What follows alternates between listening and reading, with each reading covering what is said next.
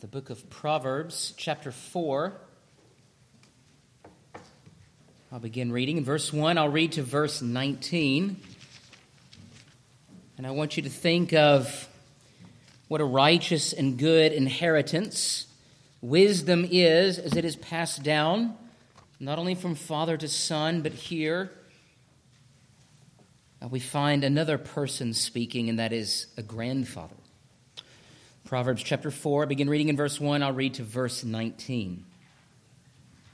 Hear, my children, the instruction of a father, and give attention to know understanding, for I give you good doctrine. Do not forsake my law. When I was my father's son, tender, and the only one in the sight of my mother, he also taught me and said to me, Hear the words of the grandfather. Let your heart retain my words. Keep my commands and live. Get wisdom, get understanding. Do not forget, nor turn away from the words of my mouth. Do not forsake her, and she will preserve you. Love her, and she will keep you. Wisdom is the principal thing. Therefore, get wisdom. And in all your getting, get understanding. Exalt her, and she will promote you. She will bring you honor when you embrace her. She will place on your head an ornament of grace, a crown of glory she will deliver to you. Hear my son, receive my sayings, and the years of your life will be many. I have taught you in the way of wisdom, I have led you in right paths. When you walk, your steps will not be hindered, and when you run, you will not stumble. Take hold of instruction, do not let go. Keep her, for she is your life. Do not enter the path of the wicked, and do not walk in the way of evil. Avoid it, do not travel on it. Turn away from it and pass on. For they do not sleep unless they have done evil, and their sleep is taken away unless they make someone fall. For they eat the bread of wickedness and drink the wine of violence. But the path of the just is like the shining sun that shines ever brighter unto the perfect day. The way of the wicked is like darkness. They do not know what makes them stumble. This far, the reading of God's word. Let me pray now for the blessing of the preaching of it. Lord, our longing is that you might give us from your word wisdom and understanding, that we might live lives that are not unprofitable or wasted, but that we would take opportunity as it is given. Lord, every moment of our lives might be used in service and honor of you, in the small acts of obedience, in the large acts of obedience, whatever it may be, whatever you call us to, may we see that you have given to each of us a purpose, and may we run this race well. For your honor and glory, we pray, in the name of Christ, who is our Lord. Amen. We sang just a moment ago uh, from Psalm 17, as it's written in our Psalter hymnal, uh, verse 7 You, this is the Lord, fill their life with treasure. Their sons are satisfied. They leave their young the fortune which they have set aside. But I, in vindication, your face will surely see. When waking to your likeness, I satisfied will be. How is beholding Christ face to face, how does that become the satisfaction of all of our longings? Well, you have to long for him here. How do you learn that? Well, I once heard a pastor uh, give an answer to the question of why he was a Christian. He said, Well, because my mom used to spank me. he was raised in a Christian home. It was an inheritance that was given to him by faithful parents. Now, what he is not saying is that regeneration is the work of faithful parents, but faithfulness comes about through means which God has established. It is a treasure. And it is a treasure that is passed on. I remember that treasure as my father spoke of it when I was a child, and I did not understand the true value of it. Things which I find myself echoing as a father today. I remember time and time again my dad would say, If you are faithful in the little things, God will give you bigger things. And I thought, I know you're just telling me to clean my room. I know what that's code for. quiet time and exercise, quiet time and, okay, I get it, I get it. I know what you're trying to hammer home, but what I did not realize is what I could have been missing, or other things my father could have been teaching me. What he was passing down to me was truly a legacy of righteousness, expressed in terms that spoke to him. And I find myself, and you can ask my children these same questions What does your dad hammer home? Well, when you wake up in the morning, you get to work. You feed the dogs first, then you feed yourself. You empty the dishwasher, you empty the drying rack, all of these things. In fact, we call these things in our home contributions. and everybody knows what they really are. But what are we endeavoring to do? We are endeavoring to pass down a legacy of obedient joy. And in fact, righteous parents and righteous grandparents have a treasure that they possess that their children and grandchildren can lay hold of prior to the reading of their will. And what is it? It is that family heirloom that is wisdom, that priceless treasure. And so, as the, well, Solomon here, writing in Proverbs chapter 4, gets to the heart of what this whole book is about get wisdom, it is put in the mouth of the father speaking for the grandfather. This is what he learned. And this is what we are to learn. And it doesn't change from one generation to the next. It is the same yesterday, today, and forever because God is the same yesterday, today, and forever. It is the same. And though it may at times wear us thin because we do like to go oftentimes the wrong way, we are tempted and tried, and sometimes failing, the same refrain continues Son, grandson, great grandson, get wisdom. Oh, dad. but it's the same. And so I want to look at two things this evening. Number one, a grandfather's instruction. And number two, the way you should avoid. Now, one of the ways in which we inherit a great treasure, especially as a church, are the creeds and confessions that are handed down to us. In fact, you'll find in the back of your Psalter hymnal I guess I should say the church's Psalter hymnals. Leave them here. If you want a copy, order one. Take it home. And what you have is this entire repository uh, of worship material and also the creeds and confessions of the um, Scottish um, confession branch of Presbyterianism that came from England and Scotland, uh, and then also the Dutch Reformed tradition that's handed down to us through the URC, because we had a joint publication of this, uh, and you have the three forms of unity. All of those things are handed down to us as rich treasure. Uh, and they are time tested. What do they say? Time tested, mother approved. they are time tested, and they are approved through the years by which they have shown themselves to be faithful and true. Expressions of biblical doctrine. And you would be an utter fool to say, you know what, I think I can do better. Well, maybe you can, but you cannot do better by abandoning the rich and glorious history that is passed down to us. In the same way, as we look at what Solomon is writing, he is speaking to his son in essence. And he is speaking to his son of his life in his father's home, David. And he is saying, These are the things I heard. I can think of the things that my father said to me, and I could tell that they came from the mouth of my grandfather. Things of familial responsibility. Some of them good, some of them felt a little harsh. You know, they're old sayings, sayings of a generation that is in many ways long past statements of duty to one's family, of sacrifice, of discipline. And when you are young, you hear those things, and they are not nearly as appealing to you as when you get older.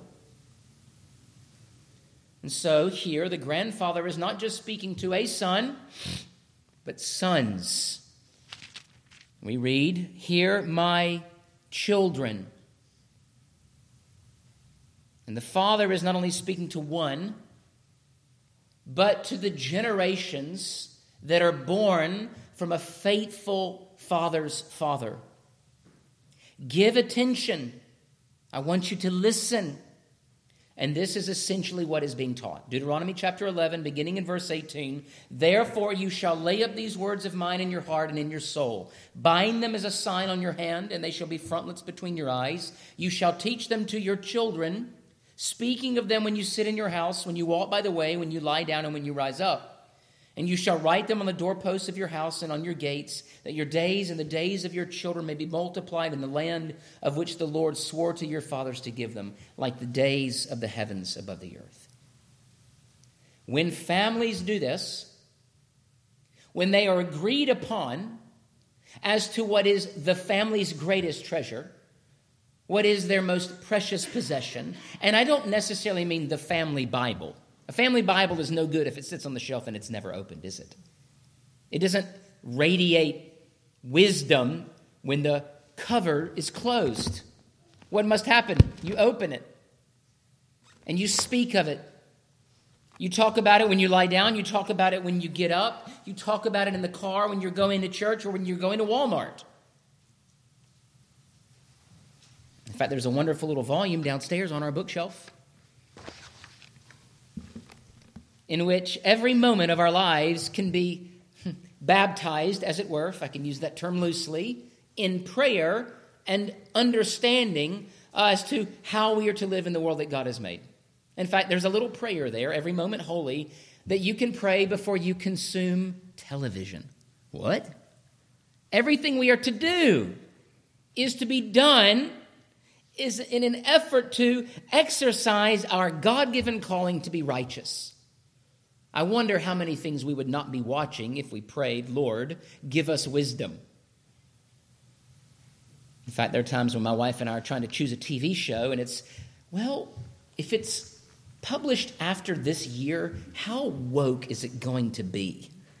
And let me tell you this the Brits are way ahead of the Americans when it comes to that stuff. We've been surprised. And you go, come on. And here's the issue there are a lot of competing voices outside of our homes that are not neutral and they're not passive. And they are in direct competition for the hearts of your family. And the greatest gift that a grandfather, a father can give is an awareness of these competing ideologies and the way in which they move, especially a child, in relationship to how they perceive themselves as being made by God and as being made for God. Uh, uh, an economist of sorts by the name of Richard Hovey writes, And you prate of the wealth of nations. That is, you talk about the wealth of nations as if it were bought and sold. The wealth of nations is men, not silk and cotton and gold. Now, here's how I would improve that quote. It's easy to do that when, right? I would say, and you prate of the wealth of nations as if it were bought and sold. The wealth of nations is the rightly ordered souls of men, not silk and cotton and gold. Now, where are our souls primarily rightly ordered? Well, in our homes. And it falls especially upon fathers and grandfathers, mothers and grandmothers, those principal stewards of the souls of the young, to show them the appeal of gaining wisdom. And let me tell you this what is ironic about the youth of every generation is they think that their parents were not at one point their age and did not struggle with the same things that they struggled with. Let me tell you, being a youth in the 80s was no different than being a youth in the 2020s. The same temptations are out there, and maybe easier access to some of those things, which is far more dangerous. But the siren song to enter into the way of the world remains, and it is not neutral. In fact, we've seen this already from the book of Proverbs. There are those that lie outside of the church, outside of the righteous counsel of parents, outside of the righteous counsel of pastors and elders. And what they're endeavoring to do is draw you away from that community of saints, that safe harbor of righteousness, and go away you should not go. And if it is not enough to have the stamp of approval from your fathers and your mothers, perhaps, maybe, it would hold greater weight to see that in the same way, this treasure of wisdom is highly valued by those generations that have come before. Now, this morning I talked about that a little bit uh, in the baptism of my granddaughter, and I spoke of the value of a name. And I remember again, as a child, my father would say to me, You ought not to do those things in public that would bring dishonor and shame upon the name of your family. There's a lot writing on this. That all persons, whether you like it or not, are public persons. And that wisdom itself not only guards the reputation of the young and helps preserve a good name, but it is also that most valuable treasure that belongs to a family itself. Whether it's Fowler or some other surname, that name is important. It is to be protected. In the same way, when Moses, I'm not equating myself with Moses, don't hear me say that as I juxtapose these two illustrations. Moses was called to speak to the rock. Now, remember, at one point, he was told to strike the rock. And he did that. He obeyed. The second time, he was not told to strike the rock, he was told to speak to it. And the reason why God called him to speak to it was to show God's gentleness at that time. Well, Moses was angry with Israel, and you can imagine why. He's a pastor of 1.6 million people. Eat your heart out, Steve Furtick. Let me tell you this that's not a good position to necessarily be in. And he was so fed up with the whining of Israel. Think you're driving to vacation, right? And you're sitting in the front seat and you're there, your hands are on the wheel, and your kids are in the back, and you're just going, oh my goodness. If I hear one more complaint about the meal that my wife packed or how long it's taking to get to the destination, now think of it this way there's 1.6 million kids in the back. Moses was an incredibly humble, righteous man, but he had had enough. And when he hit that rock in anger, God condemned him to death prior to his entry into the promised land. And this is why God said it You did not revere my name before Israel, you failed to honor me. There is a time when God is harsh, and there is a time when God is soft. And if we obscure the character of God in our parenting or grandparenting, what ends up happening? We obscure the path of righteousness. We obscure the path of mercy. We are not Christ like in our parenting or in our teaching. And so the grandfather says here through verses 1 through 9 Listen to me, children. There is nothing more valuable in this world than that which we as a family prize most highly. What is it? It is that very thing that will honor you, that will promote you, that will embrace you, that will um, adorn you with grace, that will shower you with peace, that will give you a long life, that will preserve you. Get wisdom. Because you may say, What is it? What has grandfather left me in the will? And what is it? All of the instruction that comes to you by your parents. Oh, man, really? That's it? No, it's, it's glorious. In fact, if you have wisdom, you are indeed most wealthy. It is the great treasure of every home. And here is the rub then of this priceless treasure. Listen, sometimes Proverbs is just so practical that you go, that's it? That's it. It is eminently practical. And so the father continues upon what the grandfather began in verse 1. Look at verse 10. And this is my second point the way you should avoid. Oftentimes, the writer speaks in the negative. Hear, my son, receive my sayings, and the years of your life will be many. I have taught you in the way of wisdom. I have led you in right paths. When you walk, your steps will not be hindered. And when you run, you will not stumble. Take firm hold of instruction. Do not let it go.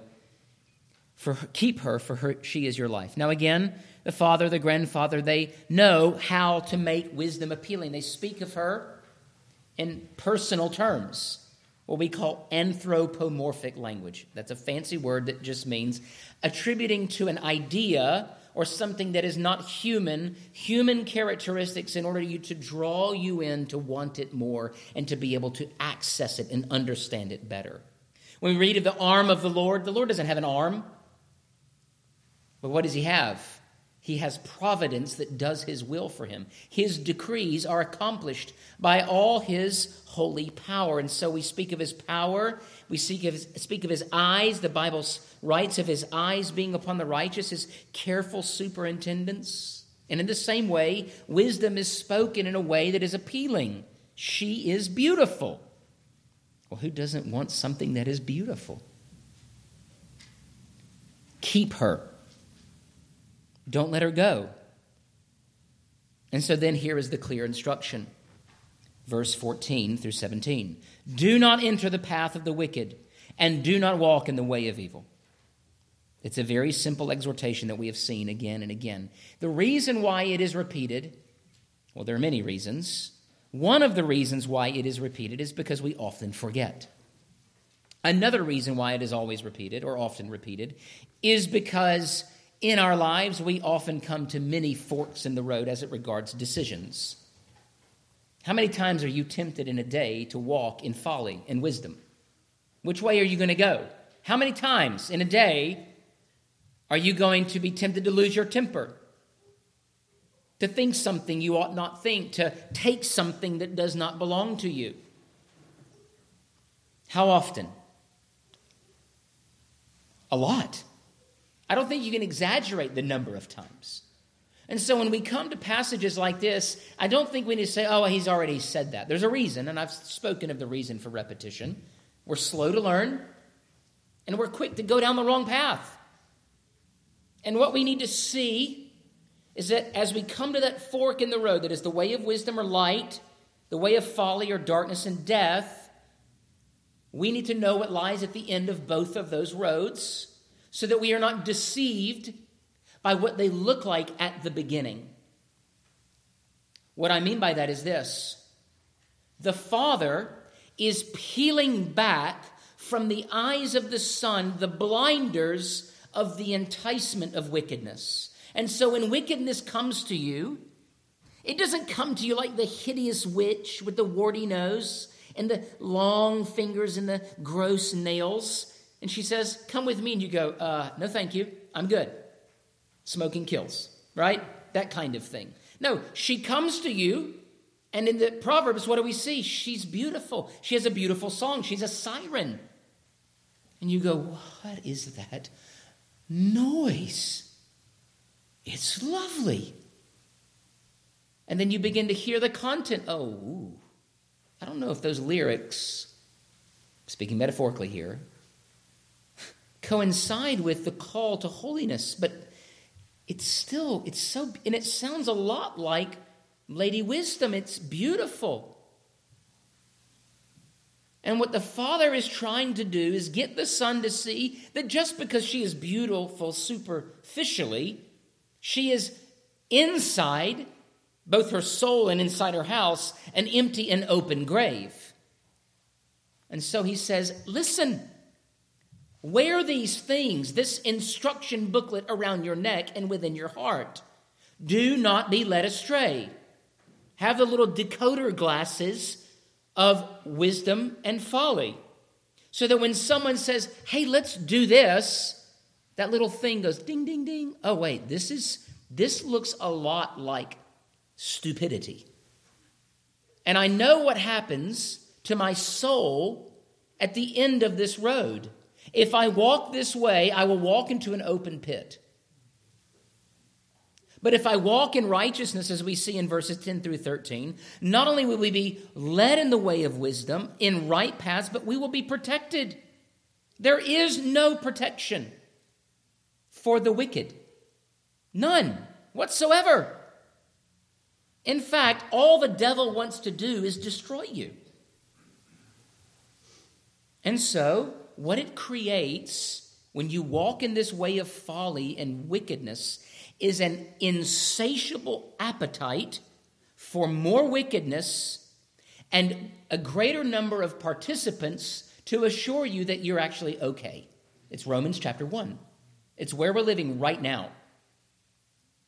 This is why people get canceled. People get canceled because they're telling the truth about where wickedness leads, and the people who are on the path don't want to be told they're walking in the wrong way. They want to be able to do this. No, no, no, I don't want to hear it. And when someone says, guys, you're going the wrong direction, you know, it's a lashing out. How dare you tell me this? Well, how great can their way of life be if their only way of survival is to destroy those who are trying to speak some word of wisdom to them? See, this is the beauty of a life of righteousness.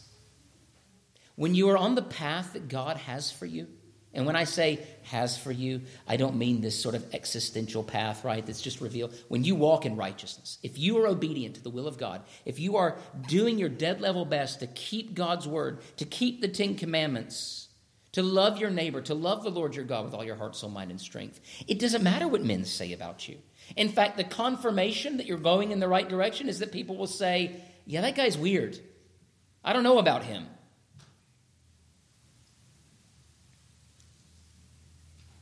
And the Father is saying at the, at the point where a decision can be made, remember your grandfather's words. Remember my words. Remember each of these paths and where they lead. And what they are, in verses 18 through 19, are paths of light and dark. That, that means is one is a path laid by Christ, trodden by Christ first, and we follow him in it. He is our guide. But the path of the just is like the shining sun that shines ever brighter unto the perfect day. It is a path of sanctification. And it ends in what? Well, what we just sang. When we behold Christ face to face, we will become like him. That is the end of wisdom. Wisdom gets you into the city of God because it beholds Christ, it receives him as Savior, and what it flowers and blossoms into is a life of devotion to Him. Because this is so simple. The reason why it is difficult is because even though we see at the end of the path of wisdom an eternal inheritance that outshines the sun, it feels to our hearts like it is far more distant than the pleasure of wickedness. Right now, right? I want it now. But what do we see of that way? Though the wicked promise much, the way of the wicked, verse 19, is like darkness. They do not know what makes them stumble. They are ignorant. They are fools. That even while they are on the path, the very things that are harming them, that they are embracing, they have no clue why it's hurting them. It's like looking at a bottle that says poison and you go, I, I, I, don't know what the problem is. I keep drinking this thing that says poison on it and I keep getting, hey, you over there. Right? And then they do what? In making themselves sick, not knowing why they are sick, they blame those who are shining like the sun. Don't you shine over here. Don't you make me feel bad. I think I'll have some more of this poison. What, why do I feel so bad all the time? Right? It's like a child coming home from gathering a bunch of candy and going, I can't be the candy that's making me sick. I must have a, I must have a virus. No, it's because the junk you've been eating. That is what the wicked are like. They don't even understand. Listen, there was a time where every menial task required you learning how to do it, and I mean every menial task. In our home all afternoon, there was a little infant. She can do nothing. That's one of the things that makes her so precious and cute. She can do nothing. It's also the very thing that goes, I can't, I can't keep taking care of this child. They are so helpless. And it reminds us of our own helplessness. How often does God look at us and go, What are you doing? Put the poison down. Do you not see? And what has He done? He has sent to us the glorious light of His Word. And what must we do as families? We must raise this up and say, Here is the way. There is no reason, dear saints, why we cannot be, and I mean this, successful in this life in pursuing faithfully the things of Christ and the kingdom. But what we must do first? Choose the better inheritance, choose the better portion. Go the way that God has instructed us. And so, dear saints, as we endeavor to live faithfully, let us remember these things. Let us listen to what we have heard, what your parents have said, what your pastor has said. And I know at times you hear that and you go, man, how many times am I going to hear it? Well, how many times are you going to not listen? That's the question, isn't it?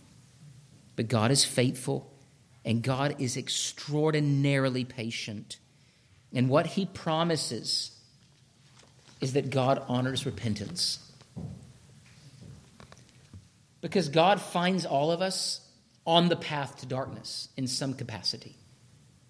You and I were once stumbling and bumbling down the wrong path, and Christ, in his mercy, by the Spirit, rescued us.